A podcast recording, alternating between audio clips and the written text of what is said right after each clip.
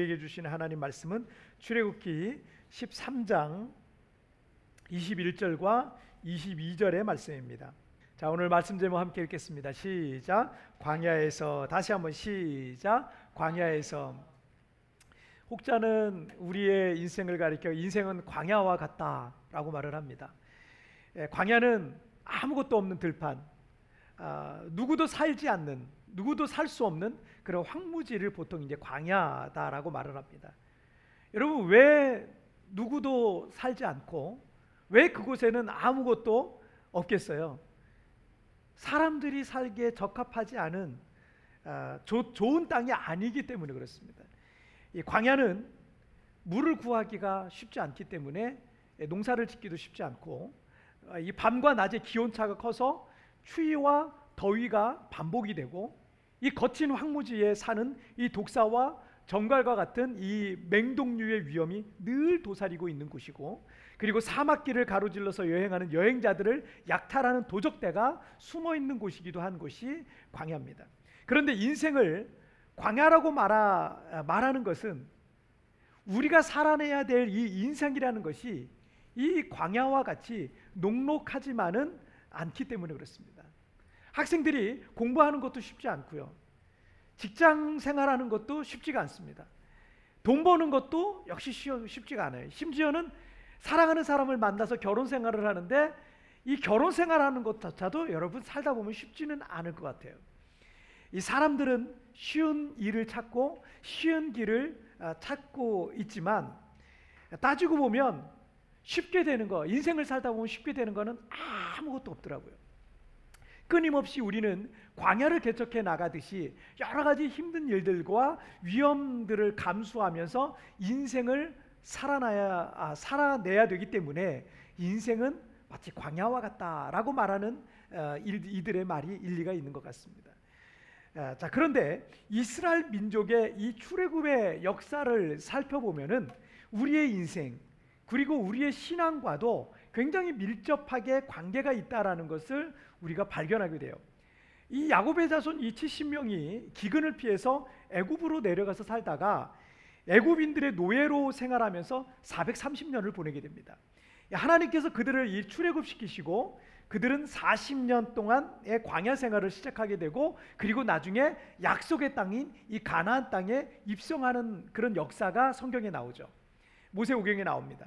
애굽에서 종살이 한 것은 우리가 예수님을 믿지 않을 때 영적으로 보자면 이것은 우리가 예수님을 믿지 않을 때 죄종 아래 있었던 그 상태를 의미합니다.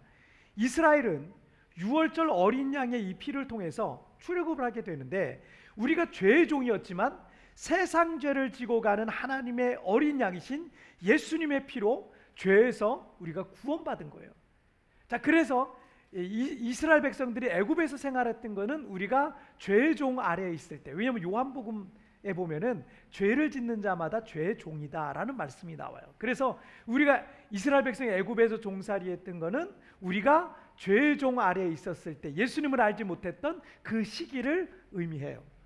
자, 그다음에 두 번째는 하나님을 알지 못하던 이스라엘 백성들이 출애굽을 통해서 하나님을 알고 믿고 섬기는 이제 신앙생활이라는 것이 시작이 됩니다. 우리가 예수님의 십자가 피로 구원받아서 거듭나게 됐고 그리스도인으로 우리가 살게 되잖아요. 그래서 하, 에, 그, 그렇게 그리스도인으로 우리 살게 되는데 하지만 이 광야에서 이스라엘 백성들이 하나님을 알고 믿고 모시고 살아가는 것처럼 우리도 인생이라는 이 광야에서 예수님을 예수님을 믿고 살아가고 있는 거예요. 그래서 이스라엘 백성들의 저 광야 생활은 마치 우리가 예수님을 믿고 거듭난 그렇지만 아직 이런 인생의 광야를 생활을 우리가 하면서 살아가고 있는 그런 생활을 의미하기도 합니다.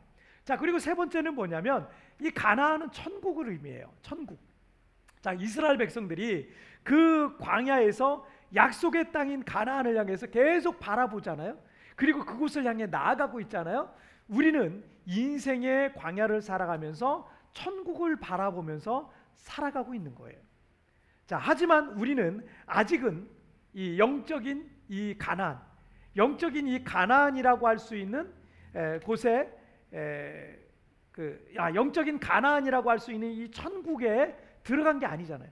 여전히 우리는 아직 천국에 안 들어갔어요. 여전히 이 땅에 남아 있기 때문에 이스라엘 백성들이 광야 생활, 즉 이 거듭난 생활 인생을 살아가고 있는 것처럼 우리도 그 광야를 걷고 있는 거예요. 때문에 우리의 인생이 광야의 광야와 같다라는 말은 성경에서 말씀하고 있는 것과 일맥상통한다라고 볼 수 있습니다. 2020년인 우리 작년에 며칠 전이죠. 우리는 이 코로나로 인해서 우리의 계획들이 다 틀어졌어요. 앞으로 어떻게 살아가야 될지, 어디로 가야 될지 알 수 없는 이정표 없는 그런 광야를 걷는 것 같습니다. 그러나 이스라엘 백성이 이 광야 40년 동안 하나님께서 그들과 함께 하셨어요. 그리 그들은 줄이지도 않고 헐벗지도 않게 그들을 돌보셨던 것처럼 그 광야에서 그들을 이끄셨던 것처럼 여러분 우리의 인생의 광야에서도 주님이 우리와 동행하고 계심을 여러분 믿으시기를 바랍니다. 그래서 여러분 우리가 주님과 동행한다 그러잖아요. 우리가 올해 표가 하나님과 동행하는 교회라는 표를 우리가 잡았는데 우리가 하나님과 동행하기 이전에 주님이 우리와 함께 하시고 계신다는 사실을 여러분 믿기, 믿으시기를 주님의 이름으로 축복합니다. 자, 우리 첫 번째 주제 보실게요. 함께 읽겠습니다. 시작. 나는 너를 인도할 것이다. 다시 한번 시작. 나는 너를 인도할 것이다. 자, 이스라엘 백성들은 6월절 사건을 통해서 급히 이 출애굽 출애굽할 수 있게 되었습니다. 그런데 그들이 출애굽하여서 이 광야길로 들어가면서부터 특별한 현생, 현상이 그들과 함께 했다라는 것을 오늘 본문을 통해서 우리가 알 수 있는데요. 자, 21절 말씀 볼게요. 시작. 여호와께서 그들 앞에서 가시며 낮에는 구름 기둥으로 그들의 길을 인도하시고 밤에는 불 기둥을 그들에게 비추사 낮이나 밤이나 진행하게 하시니 아멘. 그들이 광야로 들어가면서 그들 앞에는 낮에는 구름 기둥이 있고 밤에는 불 기둥이라는 것이 나타나서 아, 그들의 길을 인도했다라 인도했다라는 거죠. 자, 구름 기둥과 불 기둥의 역할 중에 첫 번째는 길도 없고 이정표도 없고 어디로 가야 될지도 모르던 이스라엘 백성들의 길을 인도하는 인도자 역할을 했던 것이 구름 기둥과 불 기둥의 첫 번째 역할이었습니다. 자, 그런데 21절에 이 구절의 주어가 뭐예요? 여호와께서예요. 여호와께서. 자, 여호와께서 그들 앞에서 가시며 낮에는 구름 기둥으로 밤 그들의 그들의 길을 인도하시고 밤에는 그들의 불 기둥을 그들에게 비추사 낮이나 밤에나 진행하게 하셨다라고 말씀하세요. 자, 즉 구름 기둥과 불 기둥은 하나님께서 이스라엘 백성들과 함께 하시고 그들을 인도하시고 계신다는 상징적인 특별한 현상이었던 거죠. 지금 우리는 구름 기둥과 불 기둥이라는 게 없지만 하나님이 우리와 함께 하신다라는 그런 내적인 확신도 있고 또 여러 가지 현상들을 통해서 아, 하나님이 여전히 나와 함께 하시구나라고 하는 보이지 않는 불기, 구름 기둥과 불 기둥이 여전히 우리에게 있습니다. 자, 이 구름 기둥과 불 기둥은 이스라엘 백성들이 행진할 때 그들 앞에서 그들을 인도했어요. 약 200만 명의 이스라엘 백성들은 멀리서도 저 이 구름 기둥과 불 기둥을 보면서 따라갈 수가 있었어요. 아, 이스라엘 백성들이 당시 한 장정만 60만 명인데 아이들이나 여자들까지 포함하면 약 200만 명 정도 되었을 거라고 생각해요. 여러분 예전에 우리나라에 무슨 그, 그 우리나라의 광화문 광장에 사람들이 100만 명이 모였다 이러잖아요. 그럼 200만 명이면 그거 두 배 정도 된다라는 생각하시면 됩니다. 그 정도 인원이 저쪽에 불기둥이 구름 기둥이 따고 있잖아요. 그럼 멀리서도 보이는 거예요. 그걸 보고 이제 어, 따라갈 수가 있는 거죠. 자, 왜냐하면 그 당시에 무슨 마이크가 있었겠어요, 무슨 전광판이 있었겠어요, 없었잖아요. 근데 저걸 보고 따라갈 수 있었던 거죠. 자, 그리고 이 출애굽기 40장 36절과 37절 말씀을 한번 보시면 구름이 성막 위에서 떠오를 때는 이스라엘 백 자손이 그 모든 행진하는 길에 앞에 갔고 자, 구름이 떠오르지 않을 때는 떠오르는 날까지 이스라엘 백성들이 나아가지 아니했다라는 말씀이 있어요. 자, 이스라엘 백성들이 나중에 하나님의 명령에 따라 성막을 만들게 되잖아요. 자, 그 이후에는 구름 기둥이 또 불 기둥이 성막 위에 머물러 있었어요. 자, 밤에는 이 구름 기둥이 불 기둥으로 바뀌었죠. 이스라엘 백성들은 그 성막을 중심으로 동서남북에 진을 치게 돼 있었어요. 그 율법에 나오죠 그것도. 자 그러니까 이 구름 기둥이나 불 기둥이 이 광야에서 이스라엘 백성들을 이끌고 가다가 갑자기 이 구름 기둥이 멈춰요. 또는 불 기둥이 멈춰요. 그리고 그 한 자리에 딱 멈춰 있잖아요. 그러면 이스라엘 백성들은 어떻게 해요? 거기다 성막을 막 치는 거예요. 확 뚝딱뚝딱 하면서 성막을 치고 그 다음에 성막을 친 다음에 레위인들이 주봉, 레위인들이라든지 이런 사람들이 성막을 쳤죠. 그 다음에 나머지 백성들은 그 성막을 중심으로 구름 기둥, 불 기둥을 중심으로 동서남북의 세 지파씩 열두 지파가 거기에 진을 치고 머물게 됩니다. 그러다가 구름 기둥, 구름이나 불이 성막 위에서 떠오를 때는 움직이라는 신호였어요. 그래서 백성들은 장막을 거두어서 짐을 싸서 구름 기둥이나 불 기둥을 따라서 이동을 해야 했습니다. 그런데 어떤 경우는 성막 딱 쳤는데 하루 만에 움직이는 거예요. 하루 만에. 그러면 또 가야 되는 거예요. 하루 만에 움직여야 되는 거예요. 어떤 경우는 한 달이고 석 달이고 1년이고 구름 기둥과 불 기둥이 거기서 멈춰 가지고요. 움직이질 않는 거예요. 계속 멈춰 있는 겁니다. 그러면 백성들도 구름이 떠오르는 날까지 움직이지 않았어요. 이것이 신앙생활에 있어서 아주 중요한 교훈을 우리에게 주고 있습니다. 우리가 하나님을 믿는다고 하나님의 인도를 인도해 주시기 바라는 마음이 있으면서도 우리는 내 마음대로, 내 생각대로, 내 판단대로 그렇게 살아갈 때가 참 많아요. 이스라엘 백성들이 구름 기둥과 불 기둥을 보면서 바라보면서 움직였던 것처럼 여러분 우리는 하나님을 바라보면서 인생을 살아가야 되는 거예요. 또 구름 기둥과 불 기둥이 멈추면 우리도 거기 멈춰야 되는 거예요. 하나님께서 우리를 이끌고 가실 때 그, 그분의 말씀에 우리가 순종해 나가야 되는 거예요. 그리고 그분이 움직이라는 사인을 주시면 우리는 또 움직이는 거예요. 물론 어떤 것이 하나님의 사인인지 아닌지 이걸 구분한다는 건 참 쉽지는 않습니다. 하지만 우리가 늘 말씀을 가까이 하고 하나님 말씀에 우리가 늘 적응하고 그 다음에 늘 기도하는 생활을 하잖아요. 그러면 어느 순간 마음의 내적 확신이 아주 강하게 들고 하나님의 평안과 기쁨이 함께 임할 때가 있어요. 여러분 그게 바로 하나님 우리에게 사인을 주시는 거예요. 기쁨과 평안이 같이 임한다. 하나님의 비전이 임한다. 믿음이 임한다. 그럼 그런 어떤 내적 확신이 임하면 여러분 움직이셔도 되는 거예요. 하나님이 일하시는 거예요. 제가 참 존경하는 예, 목사님 중에 이 토저 목사님이 이런 말씀을 하셨어요. 하나님의 뜻을 알고 행하기 위해 모든 것을 내려놓은 사람은 행복한 삶을 그리스도께 맡긴 것이다. 하나님 안에서 진정한 행복을 누리기를 원하신다면 내 생각과 내 계획 다 내려놓으세요. 제가 전에 여러분들에게 말씀드렸잖아요. 저는 내일에 대한 계획을 안 하고 살아요. 1년 뒤의 계획을 안 하고 살아요. 미래가 어떻게 될 것에 대한 계획 안 하고 살아요. 누군가가 가끔 저한테 그런 계획들을 물어봐요. 아, 목사님 앞으로 뭐 어디 가서 목회할 거예요? 이런 계획들 물어봐요. 저는 계획이 없어요. 그런 계획 하지 않습니다. 왜냐하면 구름 기둥과 불 기둥이 떠오를 때 저는 움직이는 거지. 제가 제 생각과 계획대로 제 판단대로 하면 하나님이 나의 주인이 아니라 내가 주인이 돼 버리는 거예요. 여러분, 우리가 주인이 되면 안 돼요. 내가 주인이 되면 안 돼요. 내 생각과 계획을 다 내려놓고 하나님께서 예수 그리스도께서 여러분의 삶을 주관하시도록 맡기시길 바랍니다. 걱정이 없는 인생, 염려가 없는 인생은 아주 단순한 삶을 살아요. 내가 너무 많은 계획과 욕심이 있잖아요. 그럼 염려와 걱정이 자꾸 커질 수밖에 없는 거예요. 그걸 내려놓고 하나님께서 구름 기둥과 불 기둥으로 나를 인도해 가시는 것 그것을 경험하시기를 주님의 이름으로 축복합니다. 제가 30대 젊은 목회자로 사역할 30대 초반이에요. 아, 젊은 목회자로 사역할 때 제 미래가 답이 없는 것 같은 거예요. 어떻게 해야 될지 몰라서 매일 새벽마다 하나님 앞에 답답함으로 하나님 저는 어떻게 살아야 돼요? 하면서 기도했던 적이 있어요. 그 새벽을 제가 잊지 못하는데 주님께서 저에게 갑자기 말씀을 하시는 거예요. 아, 재환아, 너는 누구 거냐? 그래서 제가 주님, 저는 주님 거죠. 그랬더니 주님이 이렇게 말씀하세요. 그러면 너의 인생은 누구 거냐? 제 인생 주님 거죠. 그런데 너는 왜 나의 것을 가지고 네가 염려하느냐? 이렇게 말씀하시더라고요. 저는 그때 그, 그 그렇게 책망하셨던 주님의 말씀 정말 온유하게 책망을 하신 건데 그것을 저는 잊지 못해요. 그 응답 이후로 제가 마음의 평안을 찾게 됩니다. 그리고 하나님께서 제 길을 이끌어 가시고 인도해 주시는 것을 그때 경험하게 됐어요. 여러분 주님께서 가라 하는 데까지 가고 멈추라 하는 곳에서 멈추면 되는 겁니다. 주님께서 나와 함께 하심을 믿으시길 바랍니다. 주님 지금도 구름 기도가 불 기도가 우리의 가정을 이끌어 가고 계세요. 우리의 자녀들을 이끌고 가고 계세요. 우리의 눈이 열려서 주님의 구름 기둥과 불 기둥을 보게 해 달라고 여러분 간구하시길 바랍니다. 기도하는 이들에게 주님께서 보여 주실 줄 믿습니다. 그 인도를 경험하게 될 줄 믿습니다.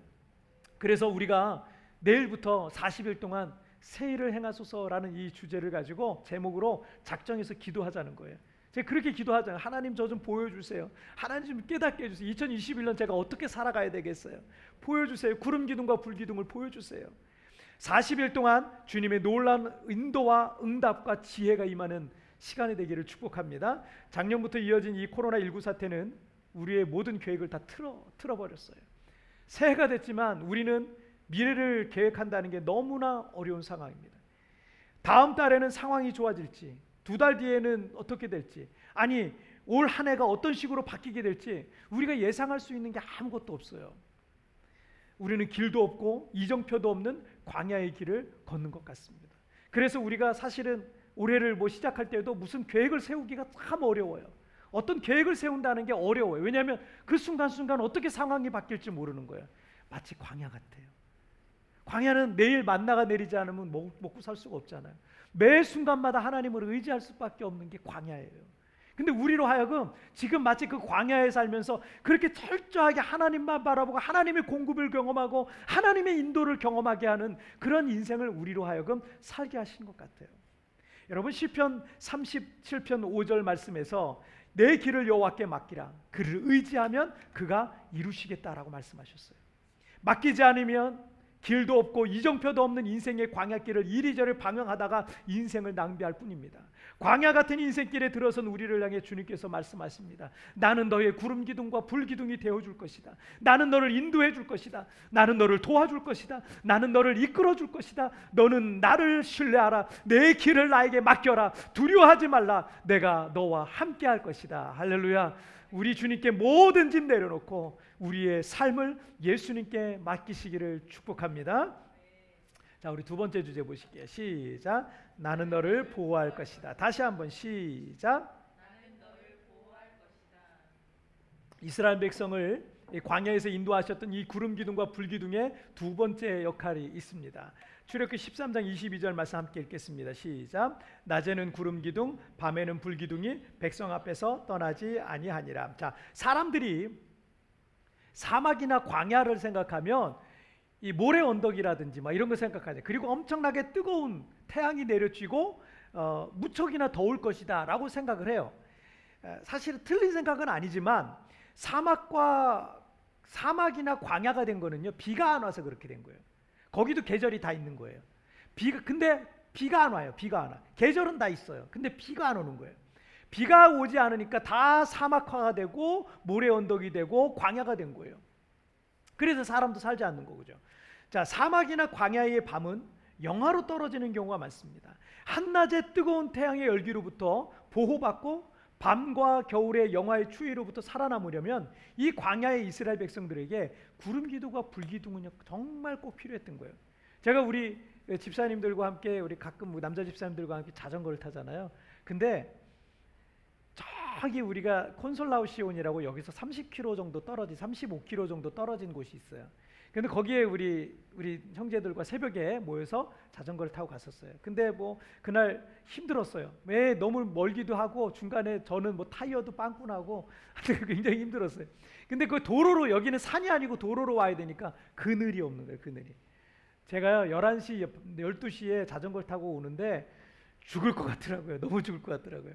밑에선 지열이 올라오고 위에서는 막 태양이 내리쬐는데요. 그늘이 없으니까 산을 탔을 때는 우리 형제들이랑 산을 탔을 때는 그늘이 중간중간 있으니까 쉴 때도 있고 너무 좋거든요. 근데 이 도로를 할 때는요. 너무너무 힘들어요. 광야가 그런 곳이에요. 사막이 그런 그림자 하나도 없는 곳이에요. 그래서 구름 기둥 필요했어요. 그리고 밤에는 불 기둥 필요했어요. 이스라엘 백성들이 나무 그늘 하나 없는 이 광야 사막 길을 걸어갈 때 만약에 구름 기둥이 없었다. 그럼 며칠 내로 모든 백성들은 다 열사병 걸려서 죽었을지도 몰라요. 또 사막의 밤이 찾아오는 영하의 날씨에 불기둥이 없었다면 이스라엘 백성들은 모두 저체온증으로 다 죽는 사람들도 많았을 겁니다. 22절 말씀에서 낮에는 구름 기둥이 밤에는 불기둥이 백성 앞에서 어떻게 했다? 떠나지 않았다. 떠나지 않았다. 이 말씀이 중요해요. 떠나지 아니했다. 왜 이렇게 말씀하셨겠어요? 그것은 하나님께서 이스라엘 백성들과 함께 하셔서 함께 하신다는 건 뭐예요? 보호하시겠다는 거예요. 그들과 떠나지 아니하고 함께 하면서 늘 보호해 주겠다라는 말씀입니다. 요한복음 18장 9절 말씀에서 이는 아버지께서 내게 주신 자 중에서 하나도 잃지 않게 하겠다. 우리 주님 예수님께서도 자신에게 속한 자들 중에 하나도 잃지 않겠다라고 말씀하셨고 히브리서 13장 5절에서도 내가 결코 너희를 버리지도 아니하고 너희를 떠나지도 아니하리라라고 말씀하셨습니다. 주님께서 우리와 함께 하신다는 것, 주님께서 우리와 동행하시겠다는 것은 우리를 버리지도 떠나지도 아니하시겠다는 말씀이에요. 어떤 상황 속에서도 결코 우리를 포기하지 않으시겠다는 거예요. 여러분 지금 우리가 힘들잖아요. 지금 우리가 인생의 광야길을 걷는 것 같잖아요. 마치 하나님이 나를 버리신 것 같은 하나님이 나를 외면하시는 것 같은 하나님이 나를 멀리하시는 것 같은 생각이 들잖아요. 마치 욥이 앞으로 가도 그가 계시지 아니하고 뒤로 들어라봐도 주님이 계시지 아니하고 그렇게 그런 그런 생각이 들 때가 있잖아요. 그런데 이 광야에서도 욥도 고백했던 것처럼 나의 달려갈 길을 나의 이, 이 길을 다 간 뒤에는 주님이 나를 정금과 같이 말씀 만들어 주시겠다는 것처럼 여러분 하나님이 여전히 우리와 함께 하셔서 우리를 돌보시고 우리를 만드시고 우리를 새롭게 하시는 것을 믿으시길 바랍니다. 하나님께서 광야에서 이스라엘 백성들과 늘 함께 하셨던 것처럼 코로나로 인해서 모든 걸 잃어버리고 엉망이 되어 버려서 광야의 길을 걷고 있는 것 같은 우리들과도 하나님 여전히 함께 하실 것을 믿으시길 바랍니다. 여러분 지켜 주실 거예요. 하나님 나를 보호해 주실 거예요. 우리가 좀 도와주실 겁니다. 여러분 히브리 어, 단어 중에 이 말하다라는 이 단어는요 아주 특별한 말이에요. 왜냐하면 이 단어에서 이 성경에 여러 가지 중요한 의미를 갖고 있는 말들이 파생이 됐거든요. 이 히브리어의 말하다는 따바르예요. 그 우리 히브리어 공부할 때 따바르 외우기가 좀 쉬웠어요. 따바르, 따바르, 따바르 이렇게 말 마치 말하는 것처럼 이게 따바르가 말하다라는 뜻이에요. 말하다. 근데 이 말하다라는 따바르에서 어떤 이 따바르가 명사형으로 바뀔 때도 똑같이 따바르예요. 약간 발음에 약간 차이가 있지만 따바 똑같이 에, 말씀이란 뜻이 있어요. 말씀, 말씀. 여러분 하나님의 말씀할 때 이게 따바르라는 단어를 써요. 자, 그런데 여러분 광야에서 이스라엘 백성들 가운데 뭐가 있었죠? 성막이라는 게 있었잖아요. 하나님의 언약궤를 보관한 가죽한 가장 거룩한 성막 안에 지성소라는 게 있는데 여러분 그 지성소가 뭐냐면 드비르예요. 드비르. 드비르란 단어가 또 여기서 나왔어요. 자, 그리고 또 한 가지가 있어요. 이 따바르라는 말에서 어떤 말이 나오냐면 여러분 광야라는 말이 나와요. 미드바르 그러면은 광야입니다. 광야. 자, 이 따바르란 말에서 말씀, 하나님의 말씀, 그 다음에 지성소, 그 다음에 광야이라는 단어가 다 파생됐습니다. 자, 이 단어를 종합하면 이런 의미가 있는 거예요. 이걸 영적으로 해석하면 이런 의미 해석하자면 광야는 하나님의 말씀이 있는 곳이고 광야는 주님을 섬기는 지성소가 있는 곳이다. 할렐루야. 자, 어떤 메시지가 여러분에게 옵니까? 다시 한번. 광야는 하나님의 말씀이 있는 곳이고요. 광야는 주님을 섬기는 지성소가 있는 곳이에요. 그래서 여러분 스테반 집사님이 사도행전 7장에서 어, 이스라엘 백성들의 이 광야 40년을 뭐라 그랬냐면 광야 교회라 그랬어요. 광야 교회. 자, 풀어 드릴게요. 여러분들이 인생의 광야를 걷고 있을 때를 생각해 보세요. 여러분 인생 속에 가장 힘들고 어려운 시기를 걸을 때를 생각해 보세요. 그 시련과 고난의 날만큼 여러분 하나님의 말씀이 우리의 영혼을 울릴 때가 없어요. 정말 여러분 은혜 받는 사람들은 보면요 마음에 지금 가난함이 있는 사람들이에요. 은혜 받는 사람들, 말씀에 은혜 받는 분들은요 지금 내가 인생의 광야를 걷고 있는 분들이 말씀에 은혜 받는 경우가 굉장히 많습니다. 여러분 우리가 깊은 인생의 어떤 그런 광야를 걷고 있을 때 하나님의 말씀이 내 영혼을 확 울리는 거예요. 그 인생의 광야를 걷고 있을 때 불러주는 사람도 없고요.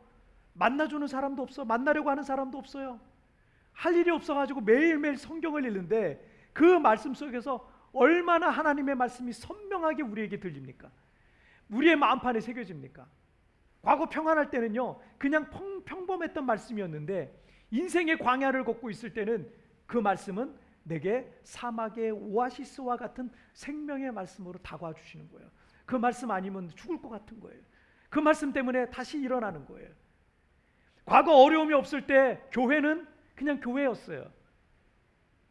시련과 고난의 광야를 걷고 있을 때는 어때요? 교회는 하나님의 생명의 말씀이 있는 곳이에요. 위로의 말씀이 있고 소망의 말씀이 있고 비전의 말씀이 있는 하나님의 지성소로 바뀌어 버리는 거예요.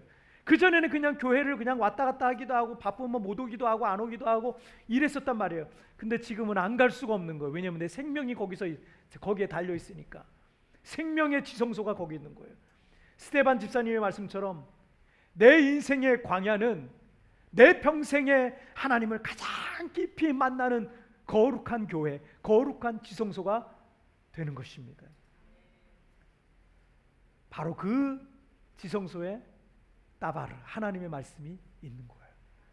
광야는 의지할 사람도 없고 의지할 환경도 없고 기댈 만한 어떤 곳도 없는 곳이에요. 하지만 그 인생의 광야에서 우리는 하나님의 말씀을 통해 위로를 받고 주님의 돌봄과 보호 그리고 인도하심을 경험하게 되는 것입니다. 마틴 루터는 성경을 읽다가 성경을 연구하다 교수였어요. 성경을 연구하다가 교황청의 가르침 가르침이 성경에서 너무나 벗어나 있다는 것을 알게 됐어요. 뭐 면제부를 판매한다든가 대표적으로 이거는 잘못된 것이다. 믿음으로 구원받는 건데 이거는 잘못된 것이다. 그래서 그걸 깨닫고 비텐베르크 교회 정문에 95개의 반박문을 붙이면서 종교 개혁의 불꽃을 지핀 인물입니다. 자신이 그렇게 했을 때 교황청으로부터 파면될 것을 너무나도 잘 알고 있었어요. 자신의 모든 것들을 지금까지 자기가 쌓아왔던 모든 것들을 한꺼번에 다 잃게 될 수도 있다라는 것을 그는 느끼고 있었어요. 하지만 자신의 신앙 양심을 버릴 수가 없었습니다. 결국 그는 교황청에 의해 나중에 파면되게 되죠. 그를 통해 그렇지만 그를 통해서 종교 개혁이 일어났고 지금 우리 개혁주의 교회들이 성경을 통해서 바른 믿음 위에 서 있을 수가 있었던 겁니다. 루터가 이런 말을 했어요. 내 손으로 모든 것을 움켜쥐려고 했을 때 내게 남은 것은 없었다. 그러나 모든 것을 하나님의 손에 맡겼을 때 나는 여전히 소유하게 되었다. 코로나 사태가 벌써 1년 동안 종식되지 않은 상태로 우리는 새해를 맞게 됐습니다. 언제 과연 백신을 맞게 될 것인지, 집단 면역은 언제 가능해질지, 나는 언제 다시 일상의 삶을 회복할 것이고, 우리 성도들은 언제 다시 세부로 돌아와서 일터로 생업의 현장으로 학교로 교회로 돌아오기 올수 있게 될지 언제 다시 예전과 같은 삶을 살아갈 수 있을지 아무것도 예상하지 못하는 그래서 여전히 광야와 같은 길을 우리는 걷고 있습니다. 그리고 광야는 우리의 모든 것을 내려놓게 하고 비우게 했습니다. 그런데 이제 우린 이 광야에서 하나님을 바라볼 수밖에 없고 모든 것을 하나님의 손에 맡기고 있습니다. 하지만 이제 이 광야에서 하나님께서 일하실 거예요. 아, 하나님께서 우리를 가장 선한 길로 인도해 주실 것이고 하나님께서 구름 기둥과 불 기둥이 되어 주셔서 우리를 이 광야에서도 인도해 주시고 보호해 주시고 공급해 주시고 돌봐 주실 것을 여러분 믿으시기를 주님의 이름으로 축복합니다. 자, 오늘 말씀 정리하겠습니다. 오늘 두 가지 말씀 나눴어요. 함께 읽겠습니다. 시작. 나는 너를 인도할 것이다. 나는 너를 보호할 것이다. 다시 한번 시작. 나는 너를 인도할 것이다. 나는 너를 보호할 것이다. 아멘. 예.